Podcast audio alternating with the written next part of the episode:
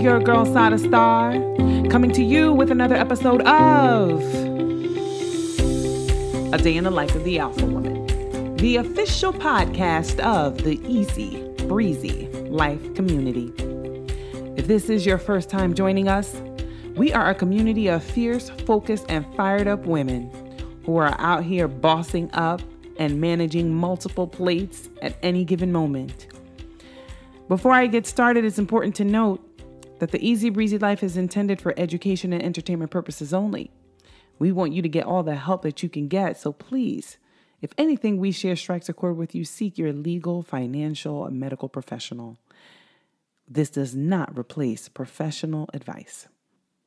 So, how are we doing this week? I am just hoping that as you listen to this, you are safe, healthy, and well. And if not, I just ask God to dispatch angels on your behalf in this moment. I must say that with each day that passes, our news reports get more and more interesting, more and more incredible. Incredible. That's all I'm going to say.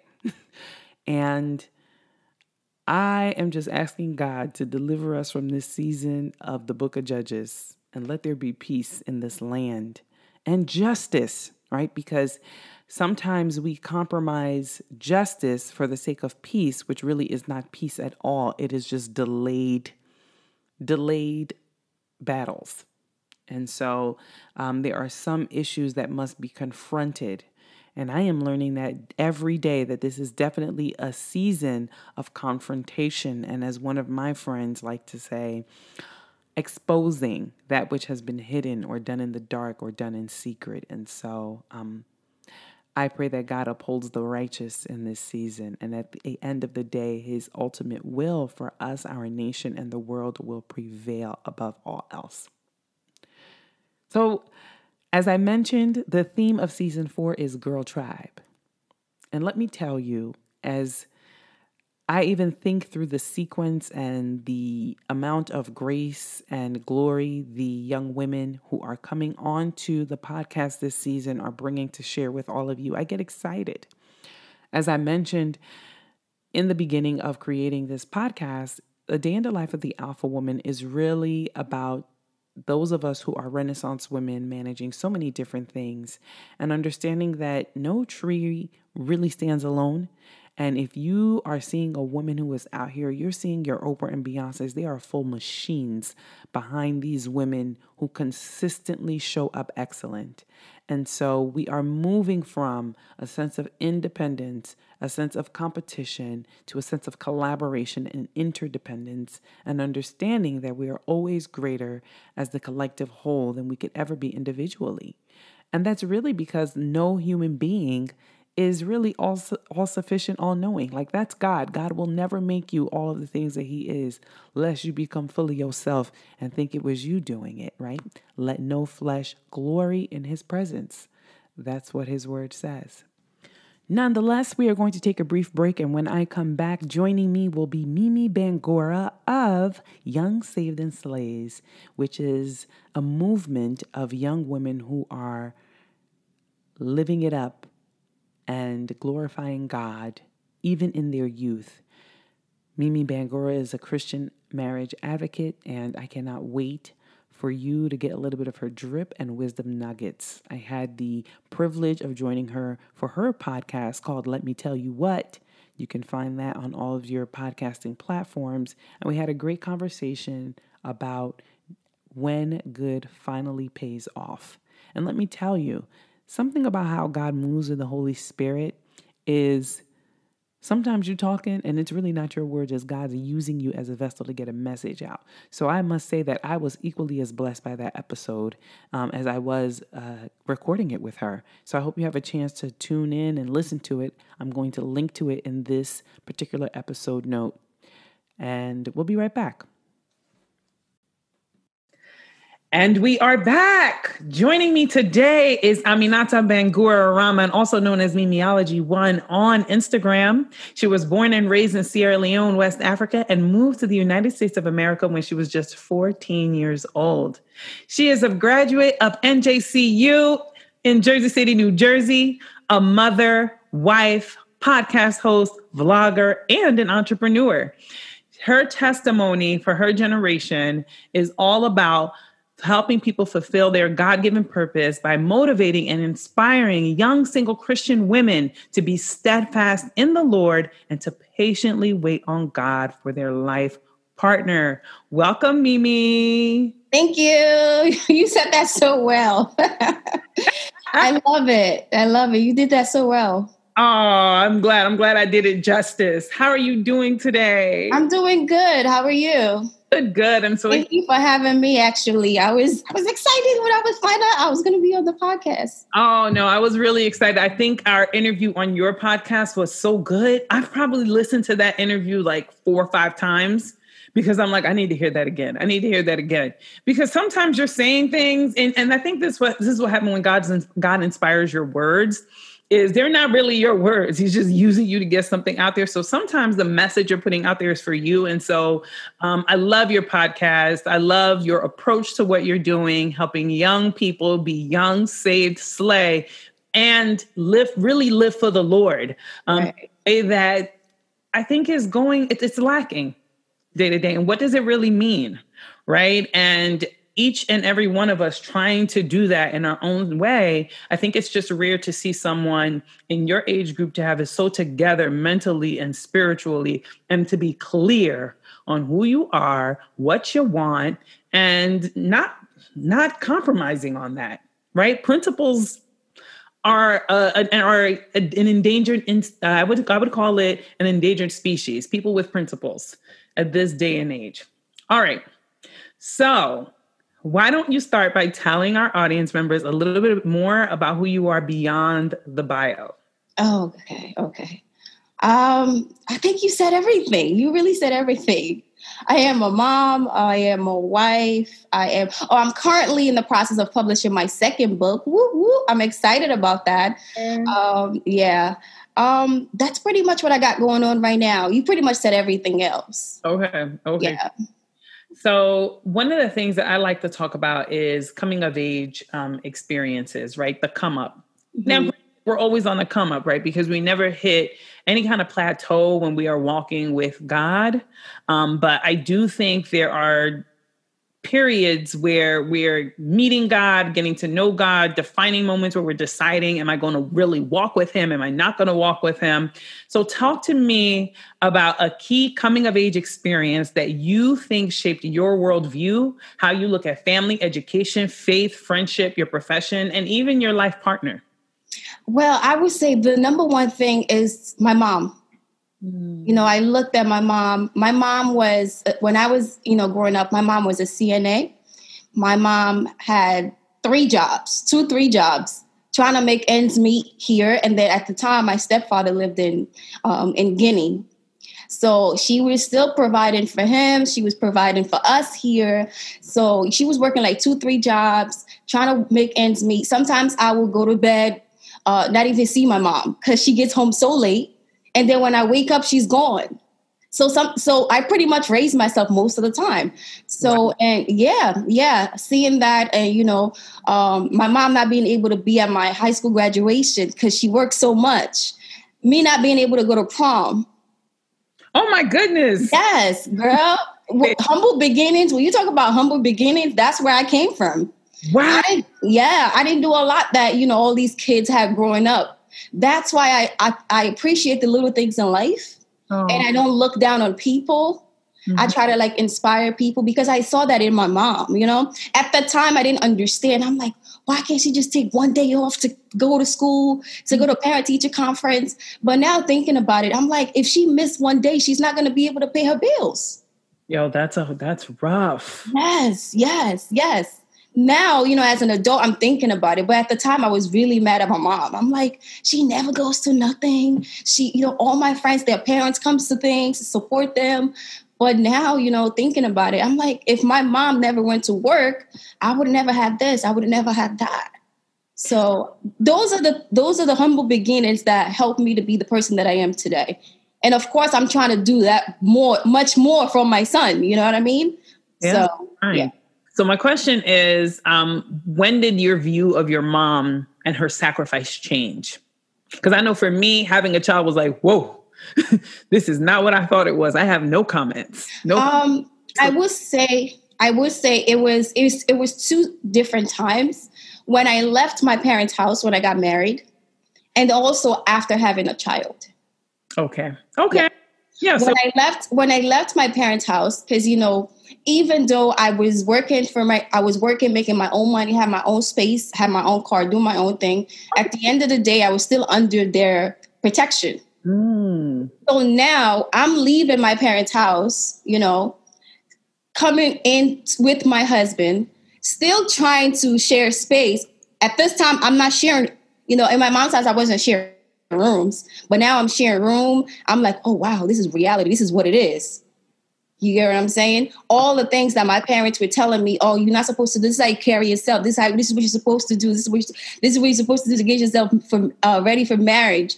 Now I'm thinking, oh wow, they were really right. I think that's the biggest struggle for me, right? You mentioned that you're. Give me so my dad is from Guinea and my mom is from Democratic Republic of Congo. And I grew up in a household with eight siblings and always a cousin, somebody. And I hated Saturdays because Saturdays was wake up, make breakfast for like 10 people. Oh my God. Use real plates, not paper plates. Wash the plates and then make dinner. And there's never any leftovers. So you're cooking. Every time we're home, we were cooking. And I remember my mom saying, You're going to need this in your husband's house. I'm like, It's a lie. When I left my parents' house and went to college, I boycotted cooking for like 27. I was like, I'm never doing this. This is slavery, blah, blah, blah. And then I get married and I kind of bring that attitude a little bit. Then I realize I'm like, oh my goodness, this cooking thing is really important. To even my my partner who's very like calm and peaceful, this is very important. I'm like, a, the hardest part I think is knowing all the things that we're right about. Mm-hmm. Every day just being like, oh snap, oh snap. Like you have no idea what it's like to be a parent and to have to adult. And especially for them coming to a country where you don't know anybody.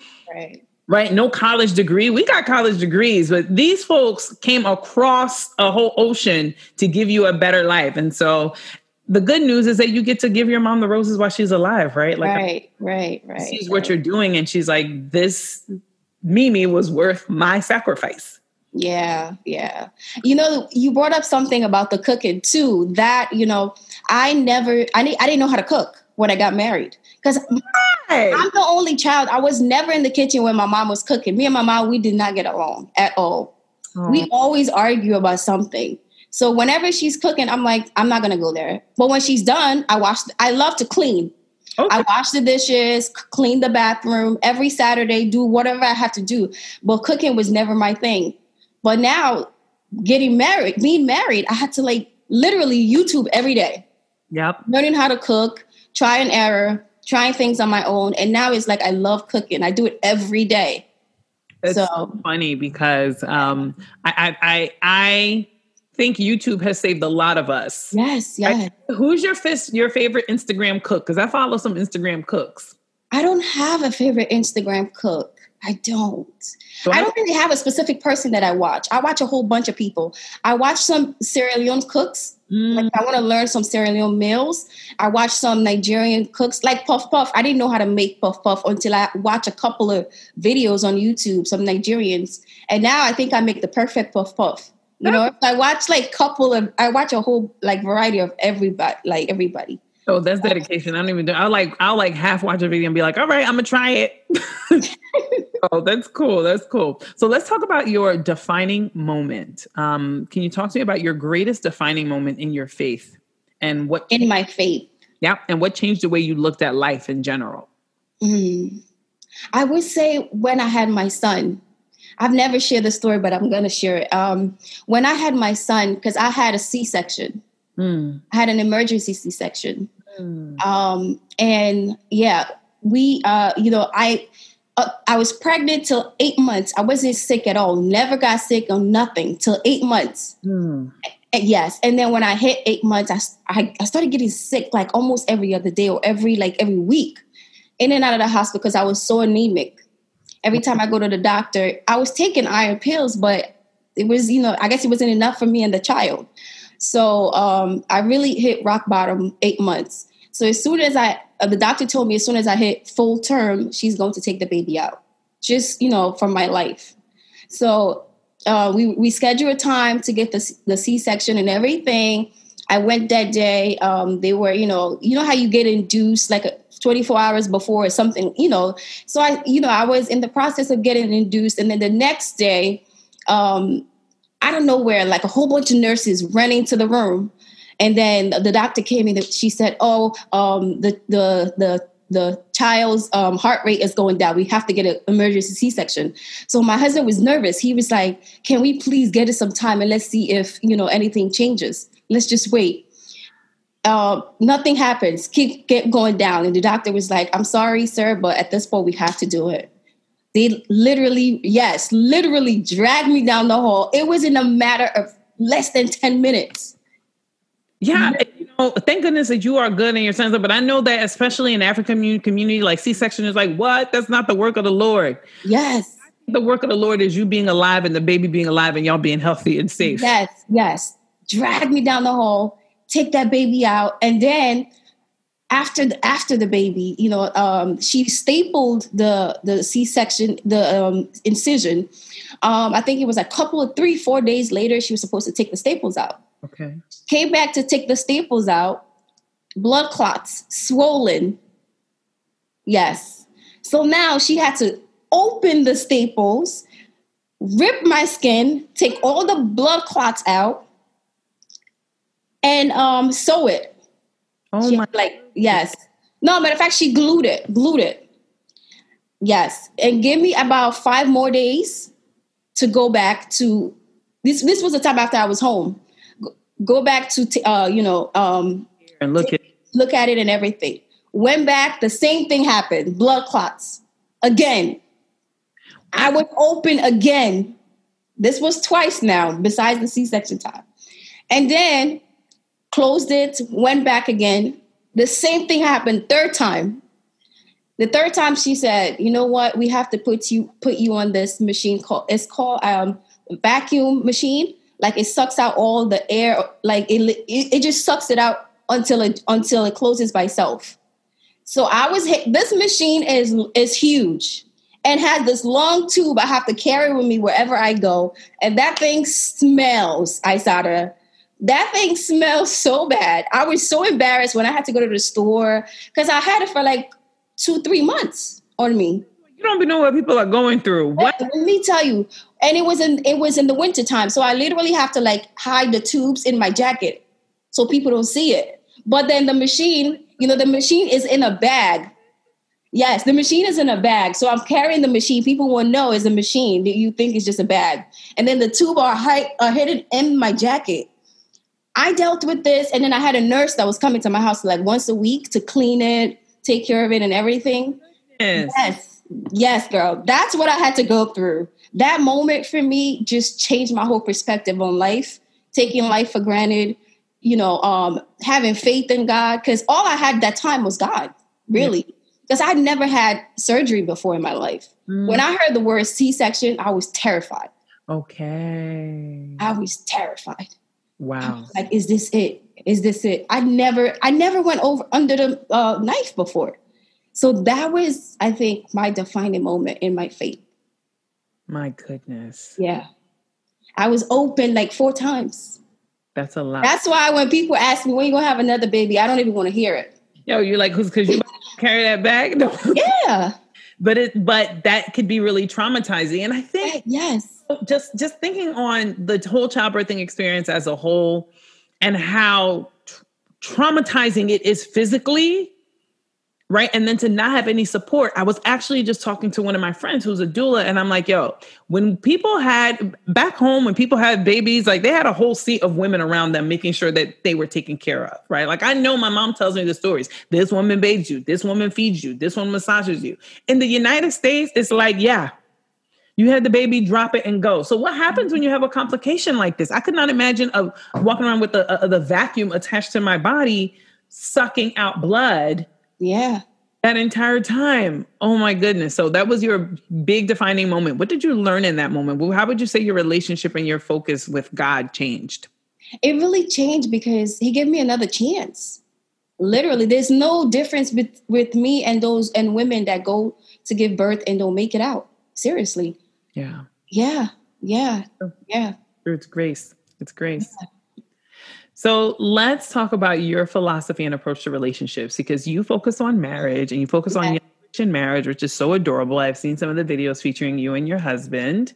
Thank you. Um, and I think also what I've been able to observe in a little bit that I know about you is your philosophy on friendships, relationships, and principles, right? So, what is that? Talk to me about how you categorize friendships or your girl tribe in your head. Oh, yeah. Friendship to me, like, I don't call anybody just friends. If I call you friends, like, I really mean the word. Mm-hmm. So um, friendship to me is very is a very serious thing. I, I have to be able to trust you. Mm. I have to when I say trust, trust you around my circle, in my space. Yep. I say this is what I say to people. If you've been to my house, then I consider you a friend.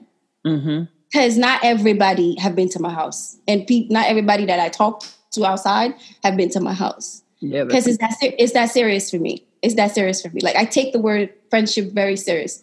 So um, I think it's it's everything. It's every, especially with my husband. He doesn't have family here, so his his boys are his boys. They are his family. Yeah. So yeah, so we have to like really cherish that. And your friends sometimes I know this is you know some people might not agree with this, but to me, I think sometimes water is thicker than blood. Mm-hmm. Yes.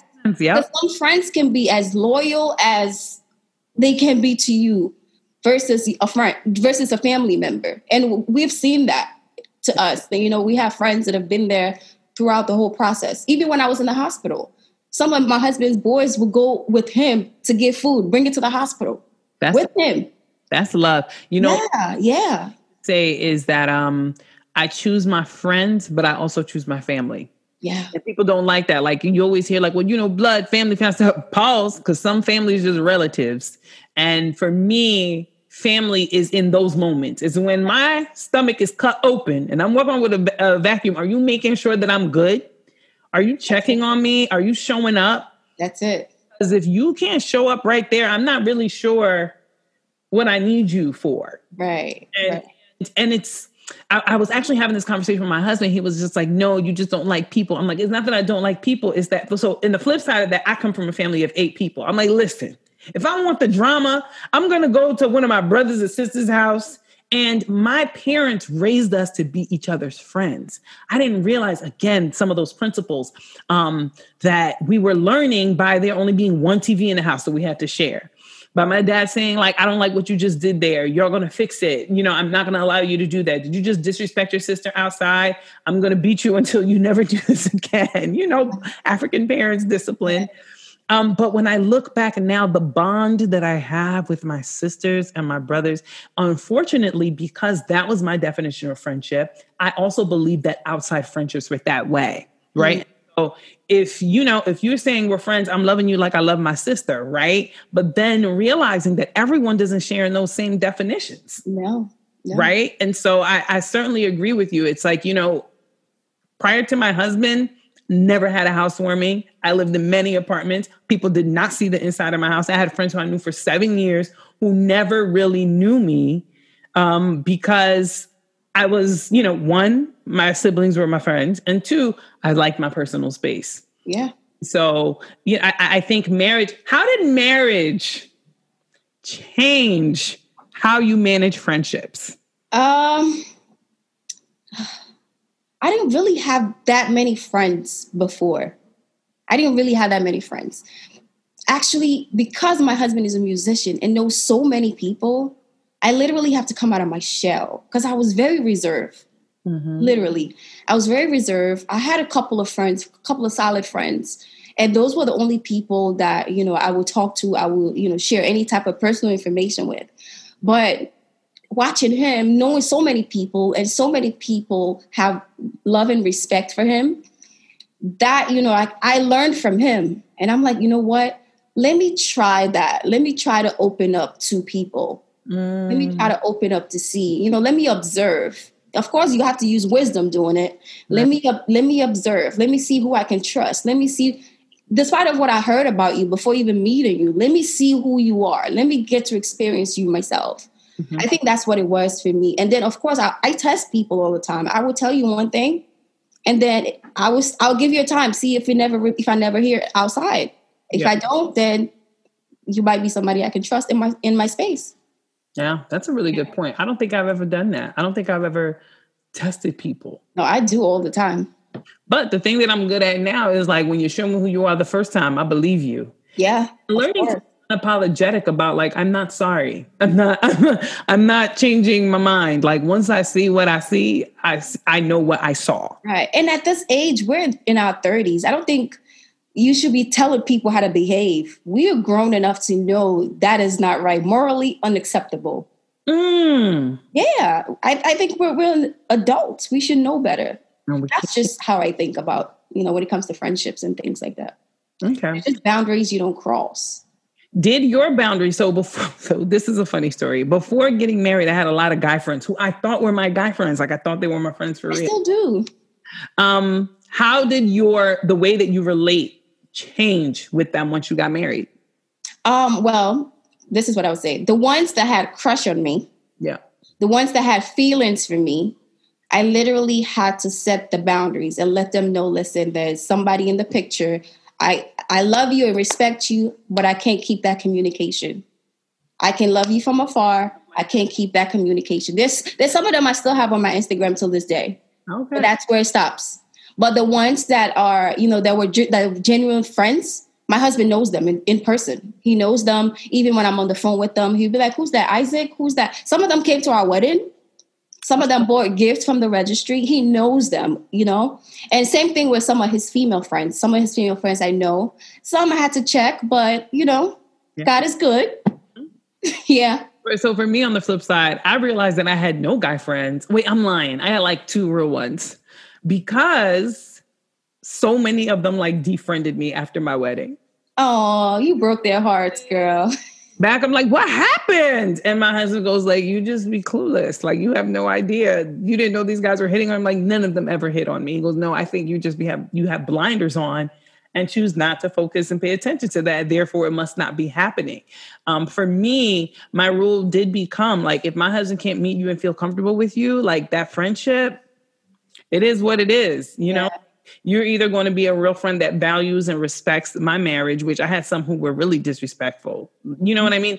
Not in front of my husband, but the comments they would make when he wasn't around was like so inappropriate that I just had to be like, I have to draw a really hard line on these friendships and relationships. Oh, wow. Yeah. So let's talk about how you make it all happen. Okay. Right you are working full time you're a mom you're a wife you're blogging you're an entrepreneur you're um, also do youtube vlogs. Yeah. So all this influencer life and you're an author. Yeah. That's alpha woman right? That's like i'm holding all these things in the air. How am i doing it? Yeah. it looked like a magic trick but we know it's not magic. Yeah. What would you say are three key traits for someone who might be looking and saying i have no idea how mimi is um, managing all of this and still being productive and still being social and still being cute when she goes outside. What is your advice? Okay. Number one, confident. Mm-hmm. You have to be confident within yourself. You have to know yourself. You have to know your values. You know your um, standards.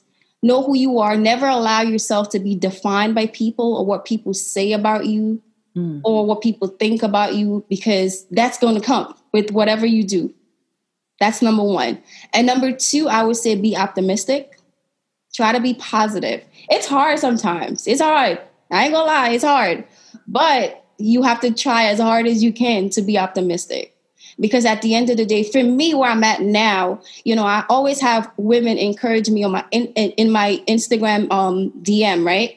So those are things that allow me to be optimistic most of the time. Besides my son, my family, you know, is people that I'm actually inspiring, people that I'm actually touching. Like every time a podcast drop, I will have somebody hit me up. Oh my God, I was blessed. Like the episode with me and you, mm-hmm. I had so many mothers hit me up about that episode, how much it blesses them. Wow. Thank you. Yes. Those are things that help me to be optimistic, even when I'm going through challenging times. Mm-hmm. Yeah. Yeah. You have to be optimistic. And then the last thing I would say is consistency. Consistency. Yep. You have to keep going. It might not look like you're going to make it. It might not look like it might listen the Young Saved and Slays there's so many times i, I want to give up on that thing but it is we almost at what 100 merchandise now being sold uh, and, yeah and the podcast i just hit 1200 hey. and like and when i started you know i had a lot of what if moments Right. Seriously, I had a lot of what if moments. What if nobody buys it? What if nobody listens to me? What if nobody want to hear what I have to say? Mm. Yeah, and now my audience is going up. Yep. You know what I mean? So it's just consistency. Because now I just I'm I have one more episode left to finish season two, and I'm about to approach season three. I never thought I would make it this far. So I just say consistency. That's it. Just be consistent with whatever you got going on just keep plugging away. I think that's so interesting because, like, even for me right now, right? Like, so I try in my business to pray, like, Lord, what season am I in? What should I be doing? Because again, sometimes you can run, run, run, and run yourself to the ground, and you can't pour from an empty cup. And so 2020 was really busy for me in spite of the pandemic and just getting to a point of being you like, had a great year, by the way. Oh, thank you. You know what? Yeah. Showed up. You are actually one of the people that keep me going because I'm like, I said I can do it. I can do it. Seriously. I think that's just God's way of like using me to encourage people being like, listen, whatever you think is an impossible situation, when I step in, when God steps into that situation, he will start opening doors. And I'm sure in the process of writing your book and doing your things, opportunities and answers drop in your lap that you weren't even looking for. Like all of a sudden you stumble on, oh, this is the way to get that done. This is the way to get that done. So I think what what has been um, encouraging, speaking on that front for me, is knowing, is seeing again women being impacted by what's actually happening, seeing people around me finding their voice and being able to launch them out and being like, you know what, especially when it comes to Black women or Latinx women, there aren't enough voices in this field. Like I'm teaching a leadership class. I cannot find black and and brown women who are talking about these things. I'm like, we're out here, but we're so busy working that we don't um create our own brand because we've been taught that that's like self-promotion. We've that that's vanity and it's like no somebody needs what you got and i'm sure that on your your instagram there are so many young women who are aspiring hoping to get married and understand why they keep dating jokers no principles no boundaries and that's what you're teaching them right? And and teaching them how to prepare themselves for that. So i think who you are is not just a testament to you but it's a testament to what your parents put on the inside of you. And i hope i hope every time i hope they listen. I hope they're proud of you know who you're transforming into. And i love let me tell you what because it's so it's down to earth. I feel like it speaks to not my generation, but like the generation that comes like right after me, right? Yeah. So like they might still be in their 20s, mid 20s, and they they haven't figured certain things out and they need that role model. So just keep going. Keep That was the that was the purpose of it all because I'm like, you know, there are th- th- we need solution. These generation needs solutions to things that are not being talked about in the church not being talked about at their job, not being talked about by family members, like peer pressure. Everybody go through peer pressure, but nobody talk about peer pressure. Yeah. Homosexuality. Nobody talk about homosexuality. Masturbation. Nobody talk about masturbation. And it's like we all deals with this is our reality. That's why I'm like, you know, I need to come up with a platform where I'm going to talk about things that nobody want to talk about. Huh? And that's what it was for me. Is there anybody in your family who's just like, oh my goodness, Mimi, must you talk about masturbation? No, no. My parents already know I'm very open. Okay. Uh, my mom don't listen to my podcast. She don't even know I have a podcast because I feel like there are some things she'd be like, "Why are you talking about that?" Mm-hmm. But she know about. She read my book before my my last book, and she knows I'm in the process of publishing another book. But um, yeah, my parents they just let me do my thing. You know, they just let me do my thing. And, and I, think, I think that's what they should do way. Like you just gotta let them be, you know, let them be as long as nobody's getting hurt. Yeah. Out here wounding people. like it's a journey. And I think for me, um, well, first of all, my, my parents already knew I was this way because I could never keep my mouth shut, even even as a child. But I think my husband too, especially knowing the cultural pressure that he might experience um, with a wife who I don't know, carries himself the way that I might. Like, I'm not apologetic about having a strong personality. I know that he gets a lot of flack for the way that I am, right? But I respect and honor the fact that he respects and honors my identity for who I am when he married me. Right. And not asking me to be someone that I'm not. And I really do think that openness is a gift, right? Mm-hmm. Doesn't have that gift to be uh, the ability to be open and transparent. We don't tell everything all the time, but um, the ability to use your experiences to teach and empower and educate others is something that requires a lot of self confidence and vulnerability. Right. So kudos to you. Um, tell us a little bit more about the book that's coming. Okay, okay, a little bit about the book. All right, so this book um, is specifically, uh, I'll say, single women uh, but anybody can re- it can you know anybody can read it. It will be inspiring to anyone if you've experienced any of the things that I talked about, like daddy issues, um, growing up not having enough, um, not having um, you know your parents there when you need them, um, struggles of you know in the dating scene, um, ups and downs, friendships, falling out of friendships. Um, you know, I talk about everything in the book pretty much. And I think this book will actually bless a lot of people because every time I read it, I've read it like three times. Every time I read my own book, I'm blessed by it. Yes. So, yeah, I know it's going to bless people and I'm taking my time on it. You know, I'm not trying to rush it. I'm taking my time trying to promote it the best way I can. And that's what I'm working on right now. You know, I have three platforms. So I'm coming out with three different um, promotions. So, yeah. Right. So I just want to let the people who are listening in today, I had a chance to also read um, one of the drafts of this book. And even as a woman who is 37 years old, I felt so blessed by the book. I'm just like, it, there's sometimes you read things and it's like the words are jumping out of the book on you. And I'm like, wow, this is, there was just so much. I think it was the vulnerability and talking about hurts and healing. Right. And so I think, you know, for all of our young women who are listening out there, and even men could benefit from this, if you are looking for a book that's going to be honest, but is an easy read and talks about the coming of age situations that could possibly wound us um, and being able to turn those things into learning opportunities and moments that can be a blessing to others and and and and just being able to move forward in a positive way i think this book that's coming out on the other side is going to be for you. And you don't got to worry when it is out we will update the podcast notes we will update it on the website we will send it through the newsletter. Um, thank you so much mimi. Yay thank you for having me. This was fun this was. I appreciated learning more, and thank you for being so vulnerable about your birthing story. Um, this just goes shows that you're paying attention to Instagram and you don't know what people are going through, right? Yeah. During that time, you were just posting like it was regular life. Exactly. Right. Still taking your pictures, putting the bag down, but you're making it happen. And that is an alpha woman characteristic. So hats off to you. Thank you. Thank you. there you have it, ladies.